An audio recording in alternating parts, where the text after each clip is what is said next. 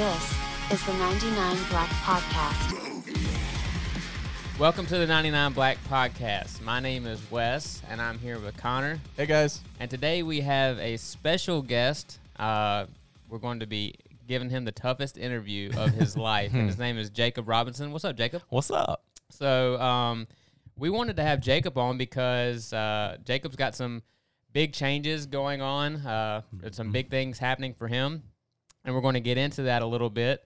Uh, he's actually uh, planting a church here soon, uh, which is really exciting. He's yeah, a, super a young pastor. Um, when I say young, he's I beat him by three months, I Yep, think, something yep. like that. But you Uh, were considered the young guy.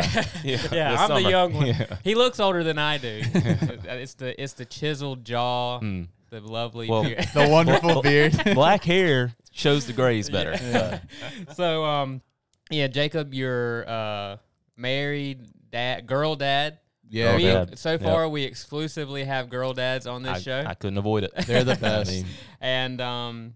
Let me see what else. Extremely handsome. I have that in my notes. and you're plan- debatable. you're planting a church, so that's kind of um, what we're going to be discussing today.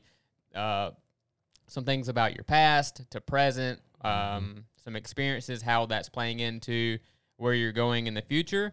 And so, before we really get started, tell us a little bit about some of your background, maybe your testimony, kind of, and that's how we'll get started. okay. Yeah. Um, I can go into my testimony. So, yeah, I would have been. I mean, I know y'all know it for the for the viewers. Um, raised in the church. We were a family that never missed Sunday.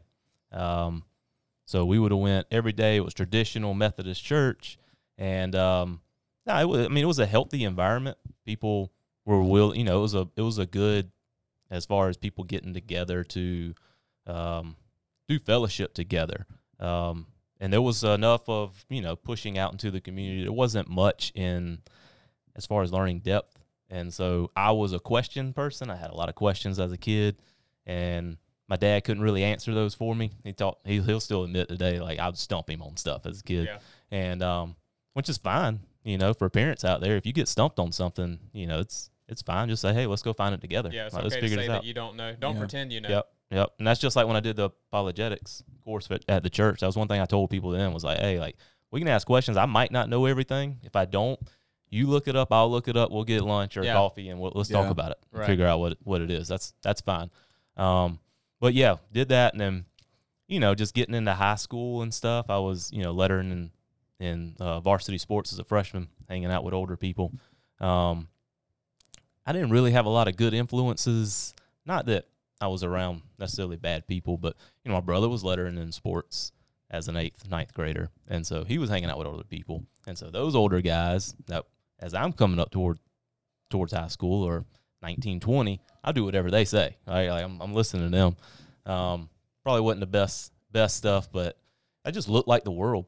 I just turned into looking like the world and wanted everything the world had to offer. Um, through high school, getting into my early 20s is where things really started getting rocky. Um, but again, it was you know it just it was just being a part of the world, and when so you say getting rocky, what do you mean? just a lot of partying. Yeah. Yeah. Partying, um, you know, drinking, smoking, things Yeah. like that. Um, and then of course the lust and sex, everything that goes with that. Um, and just not seeing anything wrong with it, just just living life. Um, and it wasn't until like I have my parents ended up going through a divorce. Um, and that like rocked the town, everything. That was a pretty big deal. Um, was was tough on me to be able to internalize all of that. Uh, and then bad, getting out of a bad relationship, having a friend uh, overdose, die early. Um, and he was one of my best friends. And so by 2021, I'm asked, I'm, I'm willing to just deny everything. And I'm like, I mean, literally make the statement that I'm not going to believe something just because my dad raised me to believe it. Mm-hmm. I'm like, I want to figure out just what truth is. Yeah. And so wherever that lies, like I'm taught, you know, evolution and things in school, that seems to totally contradict what scripture would tell me.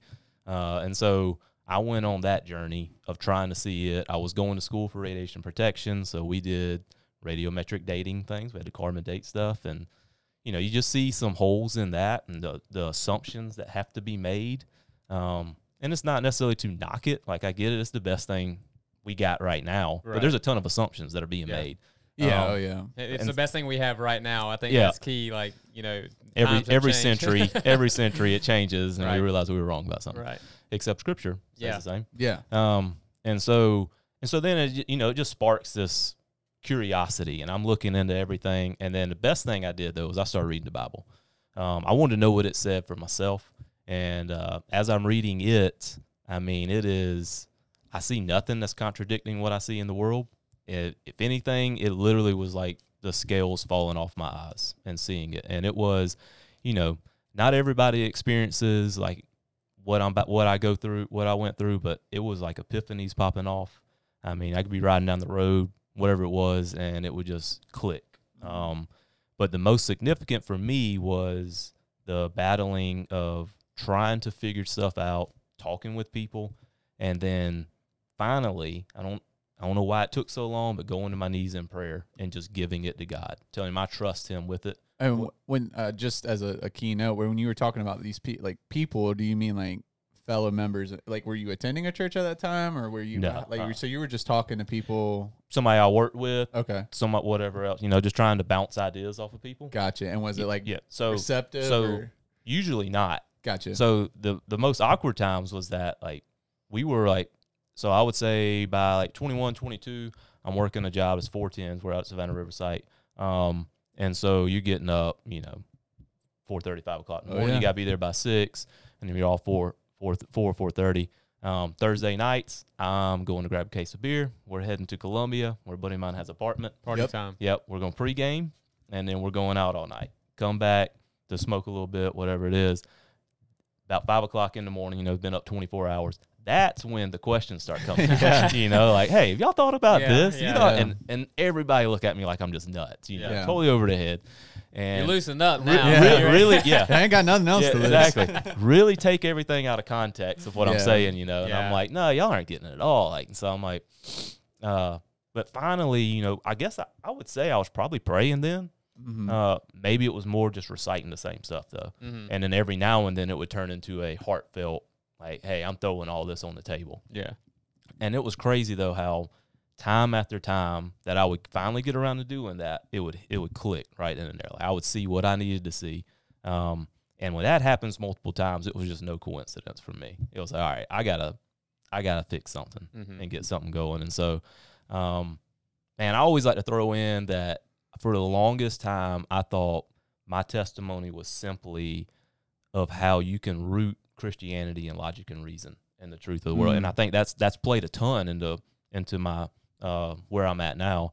Um, I love that part of it, but really, like, man, there's a there, there was a big part I was missing for a long time for, because once I came to the point of realizing I was willing to commit my life to Christ and live for Him, one thing I prayed for often was uh, to have a, a manly influence in my life, like somebody who yeah. is living it.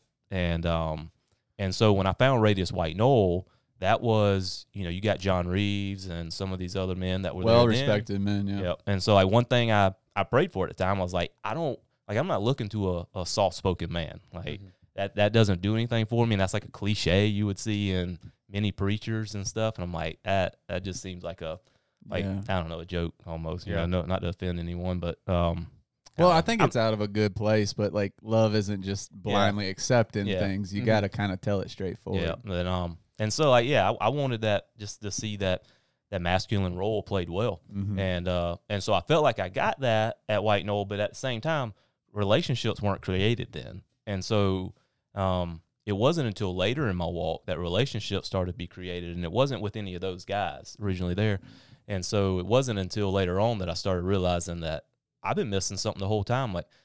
I wanted that, but all I ever needed was Christ. Mm. All I ever needed was a scripture and to be walking with him and seeking him daily. And he would he was going to shape me into who I was called to be. Um, and it wasn't until me and Sindel, my wife, were in an argument that that actually came out. And I was started going back through my testimony, trying to explain why I know I'm right about what I'm saying because I've been there and done it.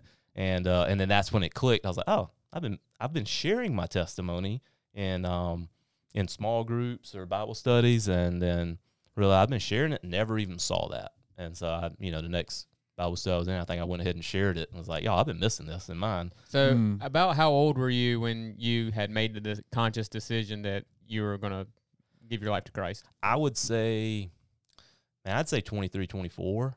Um, and it was still, that was about the time where I really just kind of cut ties with a lot of people. Mhm. And I realized that that just wasn't going to work. And I was just going to have to figure this out. Um, cause I would say early on, like I was, re- I could, I was recognizing it as true. I didn't know what it looked like. I was not living like it. Yeah. And everything was, and then it, at, I would say 23, 24 because, uh, I get on at Michelin.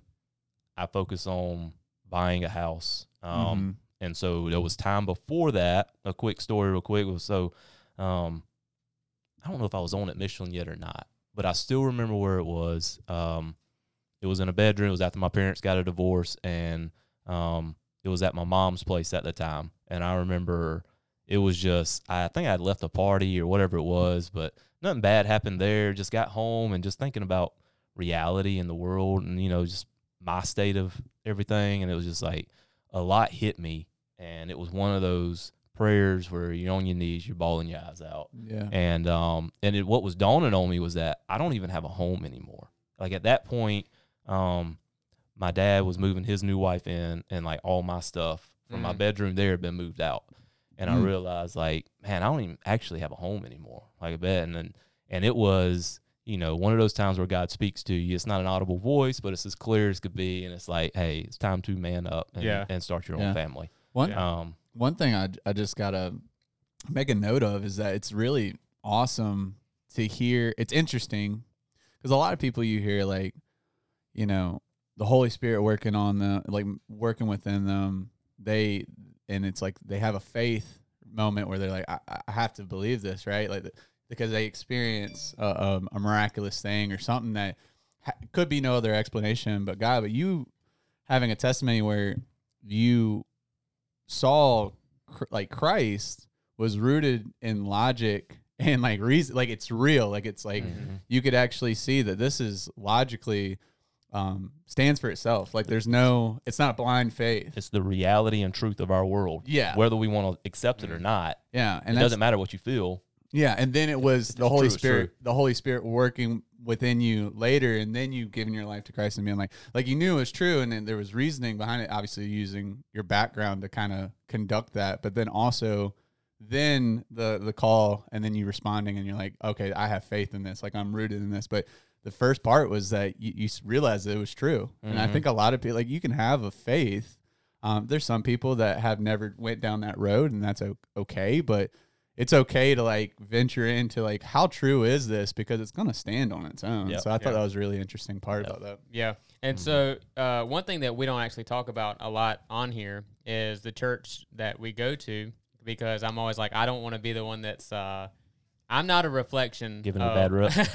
yeah, so if I say anything, like, I'm not directly responsible for the church. Um, but we do attend Radius Church, and Radius Church is a uh, multi-campus. Each campus has its own pastor, but they all kind of work together as a family of churches. And so, um, you mentioned one location, but there's several locations, and uh, what's happening with you is another location is going to be birthed. Uh, but before we get into the the the depth of what you're going to be doing, kind of tell me a little bit about uh, the journey from being uh, doing personal training, uh, working shift work. You mentioned Michelin, Mhm. Nucor, these these shift work jobs, um, to becoming a pat like a staff pastor and planting a church. Yeah, Okay. and and this is one thing I, I- I'm excited to hear about because you're probably one of the only people that I've seen. Like a lot of pastors, you hear like I felt a calling, like it made sense, like I've I've been raised in the church, and you're the one person that like went in the complete opposite direction. And, and then got grabbed and turned around by God, and you had to make a really hard decision with your family and everything. So Yeah, I've, I've, put my family through a lot. in Yeah. these, these past few years, a lot of lot of life changes for my wife and I. Um, but yeah, so Michelin for about four and a half, five years.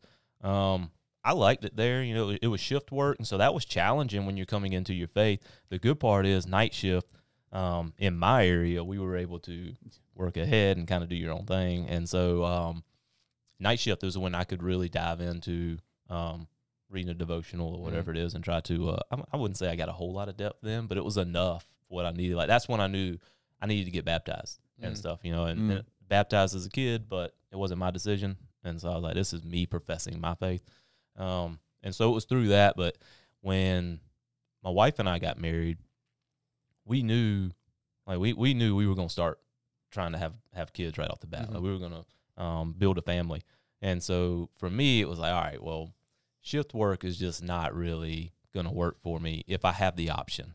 And I know Connor's going. It's hard, bro. It's hard. You preach it to the choir. and so and so one thing I saw it, but I saw it on these older guys, their face when they came into Yeah. work and stuff, and then like hearing their stories of like a, uh, I mean, a, a Saturday night having to come into work and you're leaving, like your kids are out in the yard playing and you got to leave that, and I was like, man, I really don't want to do that if I don't have to, and so I started venturing out. Like one thing I loved, especially back then, was fitness, and um, yeah, I was I was really heavy into it at the time, and then uh, started trying to personal train some, and uh, that door like immediately opened up to like, hey, we got a full time spot to come on and, Mm. and uh, basically um, lead lead one of our uh, one of our gyms, and um, and so that was a uh, something I kind of prayed on. I was taught with the pastor at the time, and uh, we were like, man, that that seems like God just opened a door for you there, and uh, just tried to make sure that, um, I mean, the timing of it too, with with us getting married, that I was able to get on um, with that, get on with uh, her insurance and stuff, and so, anyways, I get on, I end up making that leap, and for me at the time, it was like that was the obvious, like God has led me in this direction, and like, and I felt like it one, it was showing that I trusted Him to take that leap. Um, but two, that's what I, I felt like. Man, God's got me. Like I'm, I'm good with this. Um, that quickly turned in probably the most miserable year of my life. Mm. Um, and so for a while there, it was like, what is the point Yeah. of this? I absolutely felt like this was the right move. Those around me kind of agreed that was the right Mm. move. Um, and uh, I mean, I learned a lot through it. Now, I mean, especially being able to take that to where I'm at now and deal with deal with volunteers because Yeah. when you're managing a personal training department, you have a lot of personal trainers that aren't full time personal trainers. A lot of them they they're they're coming either early in the mornings or late in the afternoons, and it's just an extra job for them. Um, and so is you know it's not like you can really really bear down on people, and so a lot of that's pushing of like, hey, this is this is our program. You Yeah. know, if we build it up and do it right, you know, it'll it'll it'll sell itself. Um, but then from there, when we were we got pregnant, and I but I still wanted to give it a year. Uh, I didn't want to just jump out of anything, um, even though it was not what I expected. I was getting into, um, and then uh, once that year came around, um, I ended up getting an offer from Nucor to go work out there. I didn't expect much out of that. Went and listened to listened to them out, and I'm glad I did. Um, and so made that move, but I had to go to nights there, um, Which is hard. which, which is hard. Yep. And I just, you know, right off the bat, I knew, um, I knew that we were in a financial situation too, and trying to kind of clean some of that up. And so, um, just asked to start working overtime. And at first they laughed. And they're like, "You you've been here a week. Like, you gotta learn something before you can just start working overtime." I want overtime. Yeah, now. yeah. And then the next day they come out like, "Hey, well, we got something you can do if you want to start staying over." I was like, "Well, it's night shift. Like, my wife and daughter is gonna be gone before I get home. Like, I might as well hang out and do Yeah. do some more. I'll just go home and sleep. I'll just grind. Like, I'm okay doing that." yeah. Um, and so that's what I that's what I did there, and I got a first shift job within like a couple months, which is Very cool. Which is a blessing. yeah, Yeah. So I wanted to ask you a little bit. Um, so you've you've kind of given some background. So after you did the Nucor, Michelin, personal training, all this stuff, then the big leap was becoming a pastor on staff hmm at at your church and with the intention of planting another church. So um, we'll let you plug it at the end too, but tell us a little bit what about the becoming a pastor and then what kind of the plan is with that. Yep. So um yeah, I guess uh well along the way, you know, stepping into leadership roles, leading leading leading small groups Bible studies and then um being a shepherding elder, a responsible pastor into a shepherding elder to change the role, which is kind of like a, a glorified deacon of a Yeah. church. Um and so uh and then the conversation had happened about planting Radius Pelion. Um I believe Joe Joe would have brought it up a long time ago. Uh, I've always had a passion. You know, that's where I went to school. I'm from North, which is on the other side of it, but uh, I went to school in Pelion, and uh, I've always had a passion and something I'll daydream about is changing a community, like really leading a drive for people to truly find Christ. Because you know, part of my journey is you know the the logic and the reason of it, finding how it. it and so, like for me, I thrive off that realness of it, and so that's what I feel like we miss in America. Yeah. is the realness of it. It turned into such a cultural thing. Yeah. It's like, oh, like this is I think- real. Like we need to really. I think I push heard like this. Voddie Baucham say like it's like a haze. Like the Western Church has like a haze over it, like a mist. It's just Mhm. like you go in other country, other countries, and the churches, like you can see that just vivid realness, and here Mhm. it's just this this consumerist haze that you have over here. Yep. And so um and so the the conversation came back up and uh and I was like, nah, nah, I'm probably like ten years away from doing anything like that. Like I do feel like there's a calling to go deeper into this. so I just don't feel like it's there yet. Um we were still having kids. The ones we had were so young then. And so uh then the the conversation came back up about ten months later and they were like, um, hey, let's sit down and have a conversation again. We're going we think we're gonna make a run at you again. And uh and I was like, all right, you can't afford me, but I'll sit. I'll sit. I'll sit down and talk with you I got a guys price. Yeah. because I'll, I'm I'm I'm okay just sitting down and picking your brains, getting wisdom from Yeah. you. Yeah. Um, that's beneficial to me, just that alone. And so uh, sat down to have the conversation, and that was what they did was making a push. Like, hey, we're gonna put a few different things together to see if we can get you in. Um, and then part of that will be one to run the day to day for White Knoll because our pastor's full time military. Um, and so which to- we had on the podcast. couple- Shout out JP. JP Yep, Love you. months Shout out. JP. And so uh and then and then two to go to plant Pelion to work Pelion and then eventually go into that role.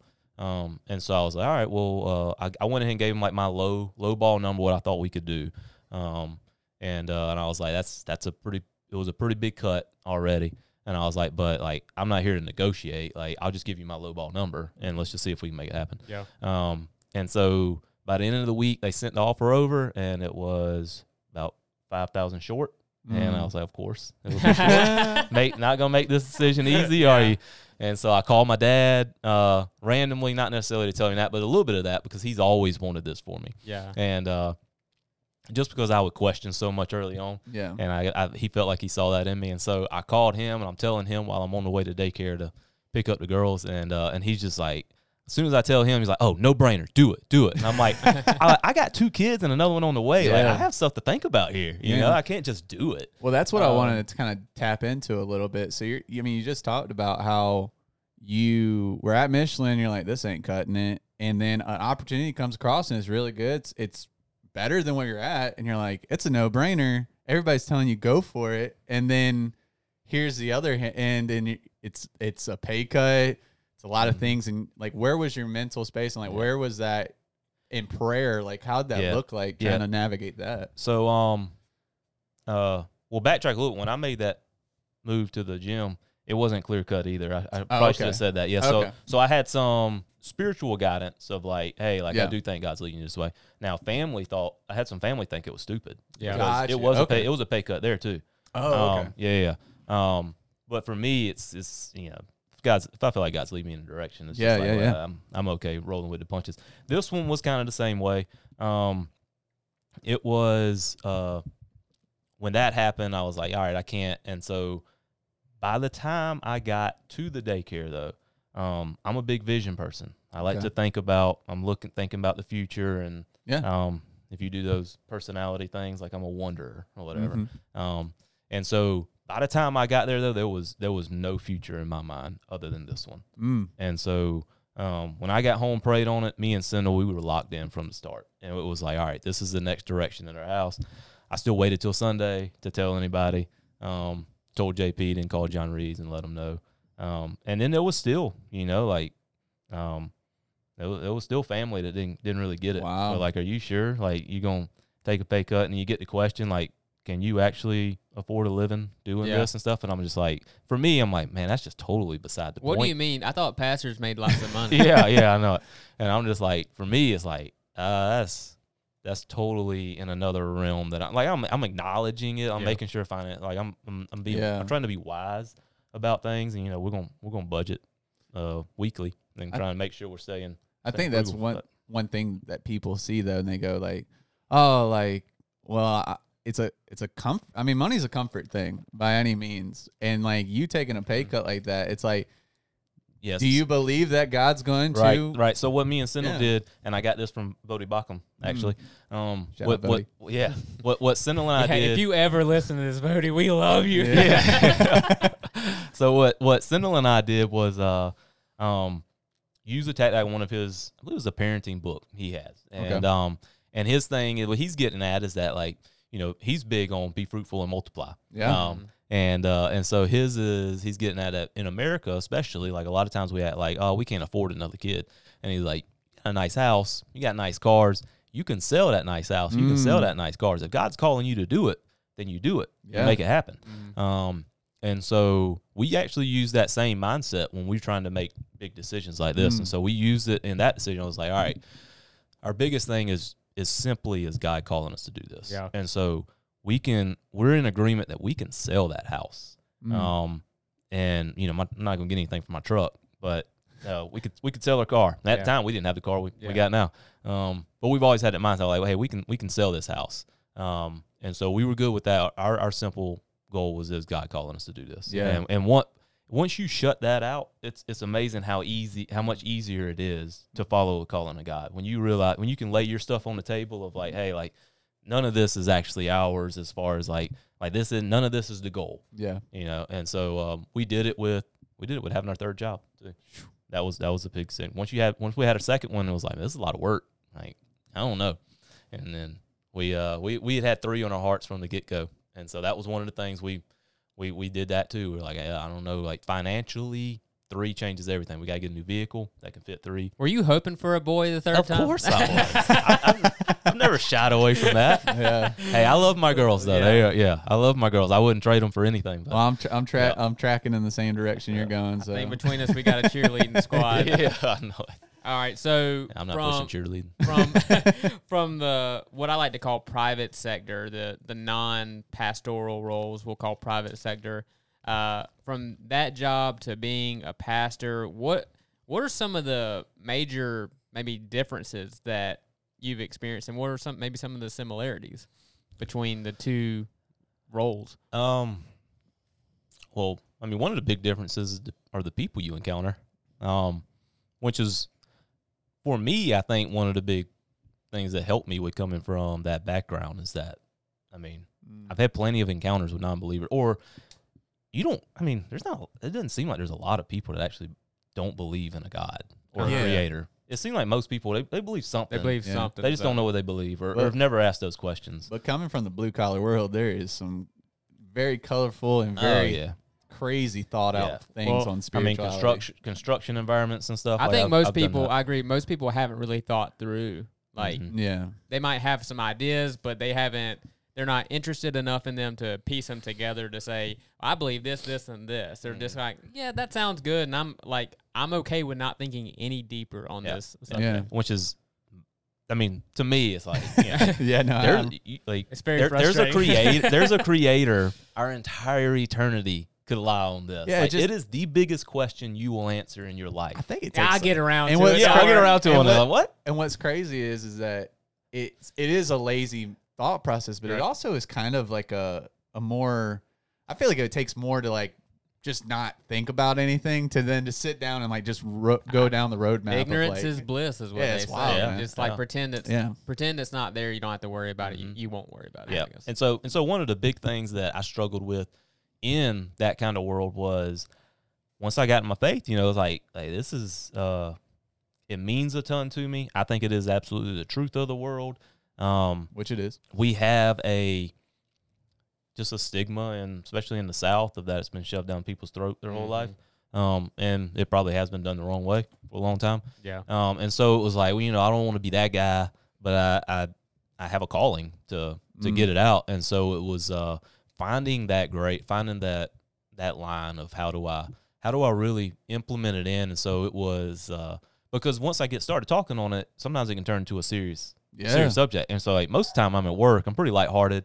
I'm ready to joke and just just run my mouth to you or something, you know. And so uh, and so it was really I think one of the battles I came across that uh, helped me a lot, and I, I try to tell people this when I get it, is like, man, if I, I feel like if I start talking about it, the other person might think I'm crazy or something Mm. like that's the feeling. And so, uh, so I had to remind myself, like, hey, if I'm arguing sports with this person or I'm arguing anything else in the world, I know I'm not the crazy one in the conversation. Yeah. they know I'm not the crazy one in the conversation. I'm like, so why in the world do I do that with this? And so Yeah.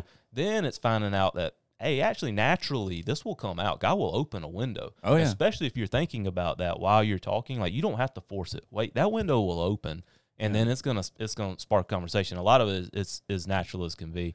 Um, And I feel like in apologetics, like if it's if it's logic, which we just said that clearly it is and it's truth, you know, people have heard like they've thought logically before, and so Yeah. the things that they might be clinging to that isn't proof for God, you might be able to say, "Oh, I, I thought that too," and I, this is how I navigated through it, Yeah. and it's actually a, an a easier conversation, and God's going to guide that anyway. So, And I agree with you. Yeah, and so a lot of times it's like it's trusting the Bible, and so Mhm. like for someone who doesn't trust it or something, is is you know you just throw some simple things out there of like the statistics that the Yeah. that the prophecies could have could have actually came true. You know, like Yeah. you throw out like over three hundred were fulfilled with Jesus, and Mm. you know, like just go read Psalm 22 and you see David's talking about crucifixion and clearly talking about Christ being crucified and you know hundreds of years before crucifixion was even invented hmm and you know you, you throw these specific like these are not Nostradamus style so this is specific Yeah. um and so it's like you know what are you going to do with that you know and then you got what Hugh Ross who does the Mhm.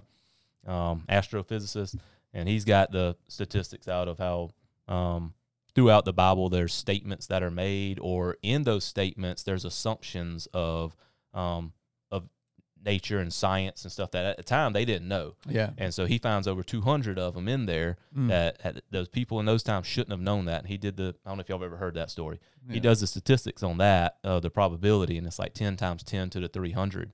And he says, and then he goes to his, uh, um, to his class, and his professor has all of them do the statistics on what it would it be if the second law of thermodynamics reversed and killed one person in the class. And they said, well, that was 10 times 10 to the 90. And he was like, that's so small. No one ever has to worry about that ever happening um, in the world. And he said, but he had just proved that the Bible is over 200 times more reliable Mm. than the second law of thermodynamics. I love that. and That's so crazy. he became a Christian. Yeah. Yeah. Yeah, That's and, very cool. And so it's like those are the, those are the, I don't know, the little cool stuff that's outside of it. That scripture, you know, like I love apologetics, but sometimes I got to draw myself in and realize, like, hey, like yeah. I just need to get past that and just really focus on the scripture. So having this kind of, you know, being well rooted in like I mean you're really good at apologetics and I've heard some the I didn't get to attend it, but I heard a lot of that. So having that y- you know, obviously in the blue collar world and your workforce, navigating those conversations were really well. And then now you're a shepherd of a flock. like Mhm. how does that, you know, tie into your day to day? Like I mean, what does the day to day look like with kind of compared to hey just clocking in doing 10 hours going to a night shift what does it look like now when you know we heard kind of jp's story inside of it but what does it look like for you trying to kind of head in the path of starting a church and planning one Yeah. Yeah, I would say, uh, man, you talk about the day to day. That was the most challenging thing coming on Mm. to uh, to church because is then coming into full time ministry, you know, you don't, uh, I mean, you don't have a schedule. It's kind of, you know, you you figure out what needs to get done, and you get it done. Um, that was one of the funny things me and JP talked before I started. He went over everything. I was like, well. I, I kind of looked at him and I was like, "Well, that's only like thirty minutes worth of work." Like, "What else am I doing?" He's like, "Well, what are you I've not-" been saying. Yeah, Yeah. I know it. So, um, but it is it is wild how um you know one learning time management was a big was a big challenge but it's wild how once you get into it it's like there's so much that needs to get done you'll never have enough time to do it and Yeah. things are popping up daily you know like just whatever it is it's random stuff um and then you know you, got to continually educate yourself you got Mhm. that and then um, especially if you're writing a sermon um because after i got through like my first my first summer that i was Mm. on on staff which was last summer only been on year Yeah. almost, yeah year or so um I remember then it was like things started to click a little bit, and I was like, I I, I could have done a. l- Like, I wish I could go back to the beginning of the summer. I could have got a lot more Yeah. done. Yeah. you know, um, and so um, i think a lot of people Uh, play down the the writing of a sermon like you know you, you're a very intelligent guy like i, I give you a lot of credit it takes me a while But to it- get my words out. to write a paper. Yeah. sermon like that is not no light work um Yeah, it was what like thirty minutes is worth like nineteen hours of Yeah. sermon Yeah. prep or something like that. yeah and, and most of it, you can't put in there anyways. Yeah. You know, like it, a lot of times it's like you know, I don't know, try not to talk over people's head. Being Yeah. being able to explain it, you Yeah. know, I and mean, so because well, right. when you have a congregation, you have the full spectrum of understanding in the room. So Everyone. you need to practically address everyone in the room. So you got to start with the basics and then e- expand and expound, and then figure out like what's the limit there. How far do I want to go? Yeah. Explaining something that's not going to be just so over someone's head, but also this person over here that's like hungry for some Yeah. greater understanding, which that's me. Like I'm the guy in the room, Yep. just like, please give me something that maybe I haven't heard before. I've been in church my whole life, so Yeah. please Mhm. teach me something. And uh, so you have that Yeah. full room, and so you kind of have to Yeah. balance. Well, we've that. talked like it, it, you, I wouldn't go to my two year old and talk about deep theology with her, right? Like I, I would basically go to the basics of like trying to teach her Christ, you know. But when I get to someone that you know is deep into theology, we can have that conversation. But the majority of people are going to be you- they they need someone to kind of Mhm. walk them through that and teach them and kind of get them from the milk to the meat, and that that takes a lot of work. Even you, you Yeah. being so intelligent on that and being very um, having a heavy background in that, you still got to kind of like, okay, like how is this going to get across in a, in a digestible way? Yeah, I think what's big for me a lot now that, that I'm in this position is um is really like I said back to the realness of I want to see us really move as a Mm. church, and so that, like, that's what I'm excited about with Pelion Plants of being able to to be the one speaking, which is funny. Like I never wanted to speak from stage Yeah. at all. Like I mean, it wasn't until what a couple years ago. Until you Maybe- heard me, and you're like, you know yeah, what? I yeah, can that's do better it. than that. yeah, like, like, all right, well, I can be this that guy on stage. I mean, come on. anybody can do it. Yeah. Um, I guess a couple years ago, Joe started wanting me to uh, host some, Yeah. and uh, and I mean, even then, like I wrote, it was just announcements, but I had that wrote out and memorized. So like when I Mm. went up there, I just spit it out and got back off stage. Like Mhm. I never wanted to be on stage. Stage fright was very real for me. Yeah. Um, and so that's what's funny now is like, but it, you know, because every time I'd hear somebody preach, though, I'd be, I'd really be itchy, and I would think in that way, Wes, of like, man, I feel like I could, I could get that across better. Mhm. You know, like I feel Mm. like, um, and so like I, I really felt like I was being drawn in that direction, which is why I told John Reasoning when they asked that one time, I was like, yeah, I do. I just think it's probably ten years away because Yeah. speaking on stage was not something. Well, I the was only ready way you do. improve is if you get Is doing reps Yeah. and Yeah. get opportunities. Yep. Yeah, like strength conditioning or something like that. You never Mhm. really know how good you are at something until you try it. Yep. And, And- so now, now I'm just really excited when I get, you know, to be up, be up there every Sunday, and be able to really move, push people. Because like right now, me and JP got kind of the one-two punch. Yeah. Um, but I'm I'm once a month, you know, and it's like uh, I can try to push people somewhat. Um, which I mean, and JP can push them the rest of the way. Yeah. Yeah, but like But- if you're not preaching week to week, then like you can't really follow up on something you said last Yep. week. and and you and know, thinking about like in a in a series. yeah, you know, like, like being how able you're going to flow over the push next it few through a- weeks. an yeah. entire series. Yeah, like, so it has its different challenges. right, right, Well- and go ahead. Oh no, I just I, I had the question of like um kind of wanted to just personal question was that so you kind of talked about how you know they came to you they, they came to you know with the whole getting you on board with planning a church i don't know how much you could, details you can give so I, i'm just trying to get this you know they obviously gave you a timeline and are you allowed to kind of disclose that or or like to, are you allowed to say what the timeline was that they gave you on like planning a church in Pelion? Oh, they didn't. It wasn't. It so wasn't. It, there was kind of like it was talked about. Okay. And um, it moved a little bit because at one point I think we, me and JP were shooting for this fall. Okay. Um, and I think originally that's what we were kind of thinking was this fall.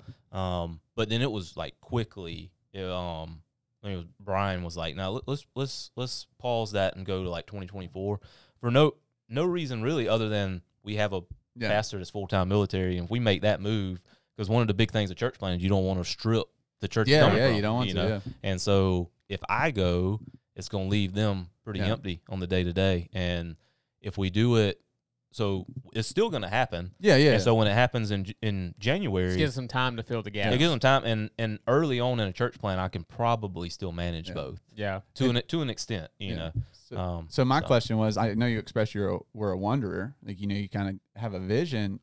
How does that look like an application? You know, like how does that look like? Okay, like in your head, you're like maybe That's- like it's a three to five year thing or whatever timeline. How do you kind of go that into your day to day and kind of that's that's making it reality? That's the know? battle because I'm a uh, in the one we did for radius that we have everybody do. I'm a W and I'm a T, so I'm on Mm. both ends of the spectrum. Um, and so W wonder, T for tenacity, And basically, I was like, that that that's me. I'm gonna wonder all the way through all the steps, and then the T hits, and I'm gonna be mad that nobody got it done, and I'm gonna just start getting it done. And that's called ministry. yeah, that's how it's gonna go. So, um, no, I do, I do appreciate organization though and discipline, and um, and so, um, but being able to put like the three, five year, like I don't know that you can really do that in church planning. So we re- we went through some books and stuff, and so they do in the sense of like, hey, like your first year you're 90% evangelist 10% pastor and then each year it kind of goes by the time you get to the fifth year is when it's 60% pastor 40% Gotcha. evangelist however it goes it might it might have been a it might have Mhm. went before that i don't remember exact numbers um but even that and they're, and they're saying in the book like everything's different when you Yeah. you're on like it's Very it's true. organic and um and so yeah for me it'll be a lot of uh are we being in church monday through saturday like Mm. that that's that's going to be huge for me because I'm not about putting on a show. Like I do want to do the best Sunday service we can do. I understand that's that's huge. Yeah, like can you want to do things. in. With, you want to do things with excellence. yeah. Yes, I want to do everything with excellence, but like I want it to be real. And Mm. so I, I I still I still struggle a lot with like what should this look like as far as like church in America in general. You know. I'm- I feel like we're we're we're still missing a lot of it. And so something that's drawn me to Radius over the years is the realness behind it, you know, and at least willing to go out and attempt Mm. to be be radical in the community for Yeah. Christ, you know. Yeah. And so like uh, that that'll be big for me and figuring that stuff out. Is there anything from like doing this whole like getting ready to plant a church over the past, let's say six months, kind of building up that you're kind of surprised how it's been going? Maybe something's caught you off guard, or is it kind of like kind of what you've expected the whole time? Nah, um, I don't know if uh, too surprised. I mean, it's it's what you would expect, but it's uh, you know, in the beginning, it was learning that to not get my own way, Yeah, to to just give God time. Like I was getting, I got frustrated over some things. Like internally, nobody else really really saw it, Yeah. but um, and I remember just you know praying really hard, and then the thing I didn't think was gonna happen be what happened, or like I was kind of avoiding doing the one thing because I was like, nah, these these will work better, and I go do the other one, and it's like, yeah, but it's that's what God was had had, uh, and it was just a breeze then. Yeah. and it was like, okay, I'm getting in my own way. yeah, Um, and so like it's been pretty cool to see how it was eight of us just uh, meeting last fall, and then in the spring it went to eighteen. Um, and then over the summer, there's been people have been like basically sent our way, like not Mm. not by others really. I mean, a little bit of connections through Radius, but really they they were found Radius. They felt called and were wanting to plug in. And one of them specifically was like they wanted to plug into Pelion, and then found Radius Lexington actually, and then was like, oh, the dude's gonna plant Pelion's out at White Knoll. Wow. So made the connection, and we went and to, um, and so that all happened over the summer. And so you know we're up 24, 25 people now, and um, and so I'm I'm excited to see what happens after tomorrow night when we uh, gonna announce this thing. yeah. Hey. Yeah, that's Yeah. that, that's the big announcement. It's coming. So by the time this podcast comes out, it'll be about a week old that the news is out there. But yeah, getting ready to launch in 2024, and that's that's going to be really exciting. So uh, one question I have for you is, as you're looking forward to uh, planting a new church, what's something that you're looking forward to the most? Let's say within the first year or so of a church plant. Um, man, that's uh, yeah. I mean, the thing I look forward to the most is is I don't want to keep saying the same thing over and over, but it, it's literally to see change in a community. Mm-hmm. Mm. Um, I mean, that would be, I think that would be the indication of that. Man, we're doing something here to Yeah. see. ch- Like, it, no matter how many people are showing up on Sunday, you know, if it's still a small group of us, um, but to Because see like Pelion's like a to- lower middle class, it- it- lower when- than when- lower yeah, class. well, when you get into financially at least. when you get into They wouldn't say that. when you get when you get into small towns, you just have a Yeah. variety. Yeah. Yeah, I you mean, do. It, it's it's It's a melting pot yeah, for sure. Uh, I mean, you'll have very low, you know, very low income, but then you'll have very high income. Yeah. Um, it just gets you get everything.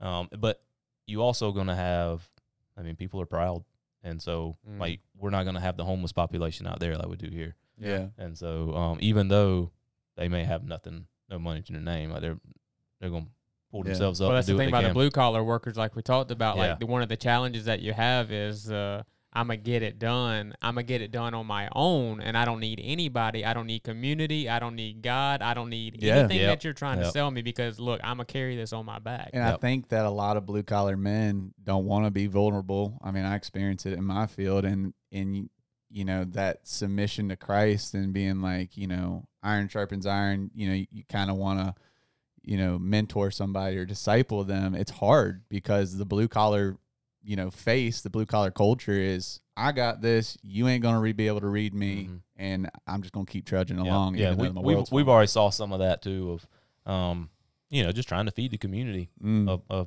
few times out there already, and nobody really comes out to it, even though we're, we're trying to push it online Yeah. and everywhere yeah. else. Um, you do that up this way, you'll get you know Yeah. you get plenty of people. Yeah, so Um, hopefully, you know, within this community of a lot of pride and but hard work, Yeah. that will transfer over to some, you know, really s- strong servants for Yeah. Christ. Yeah, and so like one of the other things that I would say would be an indicator for me personally is, um, have I created a- disciples out there? Yeah. Um, Yeah. and and so you know I would look for three to five disciples have been created in Pelion. Um, you know I Mhm. got got some guys up this way to meet with and stuff, but out in there, have I done anything within a year? Yeah. Um, if that hadn't happened, and that's I feel like that'd be a failure on my Yeah. part. Yeah. Do you have any other important questions? I have one last important question. Now you can go ahead. So, you know, our whole podcast about 99 Black is equipping our viewers to be the black sheep of culture. And a lot of things that you kept repeating, um, which is a big point, is that are we go- are we the real deal? Like, are we church Monday through Saturday? Um, so like to our viewers, I, I know I know everybody's not going to be a church planner. I know everybody's not going to um, have the time. We talked about working swings and working night shift, third shift. Like it's hard. But Mhm. like, what is one piece of advice you could give our viewers um, to be that church Monday through Saturday? Like, what does that get started? You talked about like a lot of logic and reasoning, um, apologetics. Um, but what's something like you know for someone that's Yeah. never experienced that or even heard that? What's something that kind of is a good start way and kind of going that path? Yeah. getting- So, um, to start, like, definitely do not downplay the example you set for those around you. Mm, Um, that is huge, and more people are watching you than you think, uh, especially when you profess Yeah. that you are a Christian. Mm. Um, and so, which is a big problem with cultural Christianity. People profess they're a Christian, they look nothing like it. yep. Um, and so, they'll never downplay that. But you know, you you got to get out and like the simple thing that Radius usually pushes is, do you even know your neighbors? Mm, like knowing your neighbors, being intentional with the people at work, um, being intentional with those who live around you. Um, man, it doesn't have to look crazy. It could just be, you know, we're called to serve, and so Mm. it's, um, being willing to to serve them. However, making a meal for them, or uh, um, I mean, just loving on them, however it could be. But it doesn't necessarily have to be, you know, on the street corner yeah. preach, on- preaching. You know, um, if anything, that that may turn people away nowadays. I think Mm, um, there's a time and a place. Um, everybody's heard the name of Jesus, and in this um, in, in this Part of the country, Part of or the part of the world. yeah part Yeah. of the world, um, they just don't know the real Jesus. I mm, Yeah, So, that's the truth. And so there's you know I don't know if God calls you to preach on the corner, then do it. I'm not saying don't. yeah. yeah. Um, yeah, I think I think the big thing is the, is the simple stuff of being intentional with the people that you are in contact with daily. Um, and so one like the setting the example of being, you know, you first have to be living it.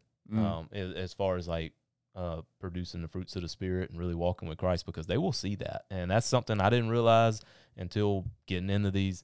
You know, like somebody would bring it up at Mm. wherever I was working, and just say something like, "Man, Jacob, do you even cuss?" or something like, "Nah, like Mm. why would I?" Like Mm. it's It's funny. Yeah, We've yeah. talked about that before. Stuff Little, like- little small Li- things. little small you might think never are, are Yep. no significance, yeah. but And people then- are watching. and then people going you know just randomly come up you know start coming up and kind of share their problems and get an idea of where you stand on that Yeah. and you know it's like as start seeing that stuff happen i'm like okay well people are seeing on me i'm not even trying to push it on them um and so like i mean that so just living by example that's a door that opens for you right there Mm. because once they come to you saying something it's like oh that's a that's a door to speak into their life Mhm. um, and share the gospel.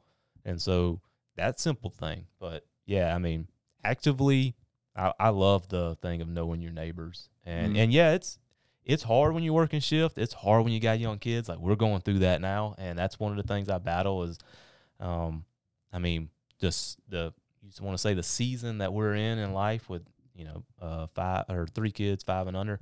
Um, it's hard on Sindel to get out and do things, and so like our family as a whole can keep moving in a direction, but it's real, you know, but it, it's hard for me to be able to make the time to get her intentionally because something's always popping up. And Yeah. so, Mhm. yeah. I mean, even now we're talking about, you know, we talked the other night, like, hey, well, we just got to dive in and, and trust, you know, throwing our, our youngest ones in whatever childcare, mm. you know, while Yeah. we're out, being able to have them adapt off schedule of what Yeah. they are. You know, everybody wants to keep the kid on a schedule, but then be able to stay up a little later while we're out doing something and then turn around and they're all throwing up and Yeah. so you can't do it like, like almost happened today and so it's just it's just one thing after another but that's you know that's, that's part of a journey it's a fight I think that is something that really gets underplayed is that you don't have to be a theological genius. You don't have to be uh, the apologetics master. That just the small things behind the scenes, knowing people, being intentional, um, that is the light that's going to shine in this culture right now. Um, so I, I really appreciate you sharing that, and I hope it really helps equip a lot of our viewers. Yeah, so I want to give you the opportunity. Pl- tell us about your church plant coming up. Any details? Yep. If somebody's listening, they're they're in the uh, Lexington County region of South Carolina and Pelion. yeah Tell tell us a little Yeah, bit about so, what's going on. yeah if you got a heart for um for reaching others. I mean we're all called to go out and make disciples. So we are a uh, we're, we're a group of about 24 25 of us right now. We're meeting at Forts Pond elementary school at 4 p.m on sunday afternoons. Um, the conversation started about where we're going to be meeting on sunday mornings start january. Um, but right now like is the time to get in to let us know like that like someone's wanting to help plant. We need to know who's with us so that we can build those teams. Uh, we've been intentional over the summer of focusing on actual Christian doctrines a little bit of, Yeah. um, and it's the very basics, but it's but it's get it gets into some depth, starts some great conversation, um, and so we're looking um, looking to plant in January, and right now we're still fight we're still seeing if we can be out of Forts Pond Elementary. Mm. Um, and yeah, it's uh, it's people can get confused over church planting and stuff like that, but statistics will tell us a new church plant's going to have eight times more new believers than an existing church that's been around ten years or more. And so, Wow. and so if we're going if we're going to live out the Great Commission, like yeah, yeah, you don't have to do it this way. Like I mean, but this is an absolute effective way to get out and and um, make some new believers and Mm. show show some people Christ. Yeah, so if you're looking to get plugged into a church and you're uh, right here in this part of South Carolina, then um, Jacob would definitely love to have you. Yep. uh, get you plugged in. And one thing that I appreciate appreciate about you is something that we have in common. Is just the uh, the doctrine, the the love to formulate a basis of what you believe, Mhm. uh, a basis of truth off of the Bible, and build from there. And when people come in the door, we're we're not like super secret sensitive. You know, we we Mhm. just love them, but we're going to teach them the word because sometimes the best thing you can do is tell people the truth. You know, Yep. even when they don't want to hear it. And so it's just the idea of hey, there's truth out there. We want to share it, and so that's uh, one thing that um, I love that you're doing, and uh, you know we pray that Radius Pelion's going to flourish and grow and do all those things uh, that you're hoping is going to do, and hoping that God is glorified through it. So Yeah. Thanks for coming on here, Yeah, Jacob. appreciate Yeah. y'all having me. Yeah, And you we- did great for your first podcast. Oh, thanks, man. I think we definitely ask our, our viewers if you're thinking of any way to help Jacob, if you're on the other side of the county or whatever, just prayers, really, Yeah. to be honest. Mhm. Like, no Definitely. prayer is unheard. Yeah. So, because yeah, the spiritual battle is real. And Yeah. so we didn't get into it here, um, but yeah, that's I've, I've dealt with some of that since coming Mhm. in too, and um, and that's actually kind of one of the questions y'all had sent over was about some of that, and so it's uh, um, I don't have to get into too much detail of it, but yeah, it's been um, spiritual battles and like. For me though, that I mean, kind of reconfirms Yeah, what I'm doing. Tells you Yeah. what you're Like, doing. yeah, like, yeah, because I it- I was doing the right thing. because a lot of it's really stupid stuff too. Yeah. that like everybody sees as stupid. Yeah. except the ones doing it. So Yeah. yeah. Well, cool. Well, you know what? When Connor has his next child here in a little bit, maybe I'll have you on again so when he can't be Yeah. here. Hey man, we can, we can, we can, And we can can go in the weeds on Yeah. stuff. yeah, too. there we go. I thought about just getting us off subject this whole time anyway. hey, hey, we can handle it. It ain't Yeah, nothing I else. know Yeah. So cool. Well, thanks, Jacob, for coming on, and uh, guys, go check out uh what is it, radiuschurch.org and Yep. that's uh Pelion, Pelion Pelion. Campus should be on there. Yeah, so you page now. can look up more information about that. And don't forget just to drop us a review. Just say I love that episode with Jacob, There and uh, and share it with a friend. So that they'll really probably get something out of this. So thanks so much for listening. We'll see you next week.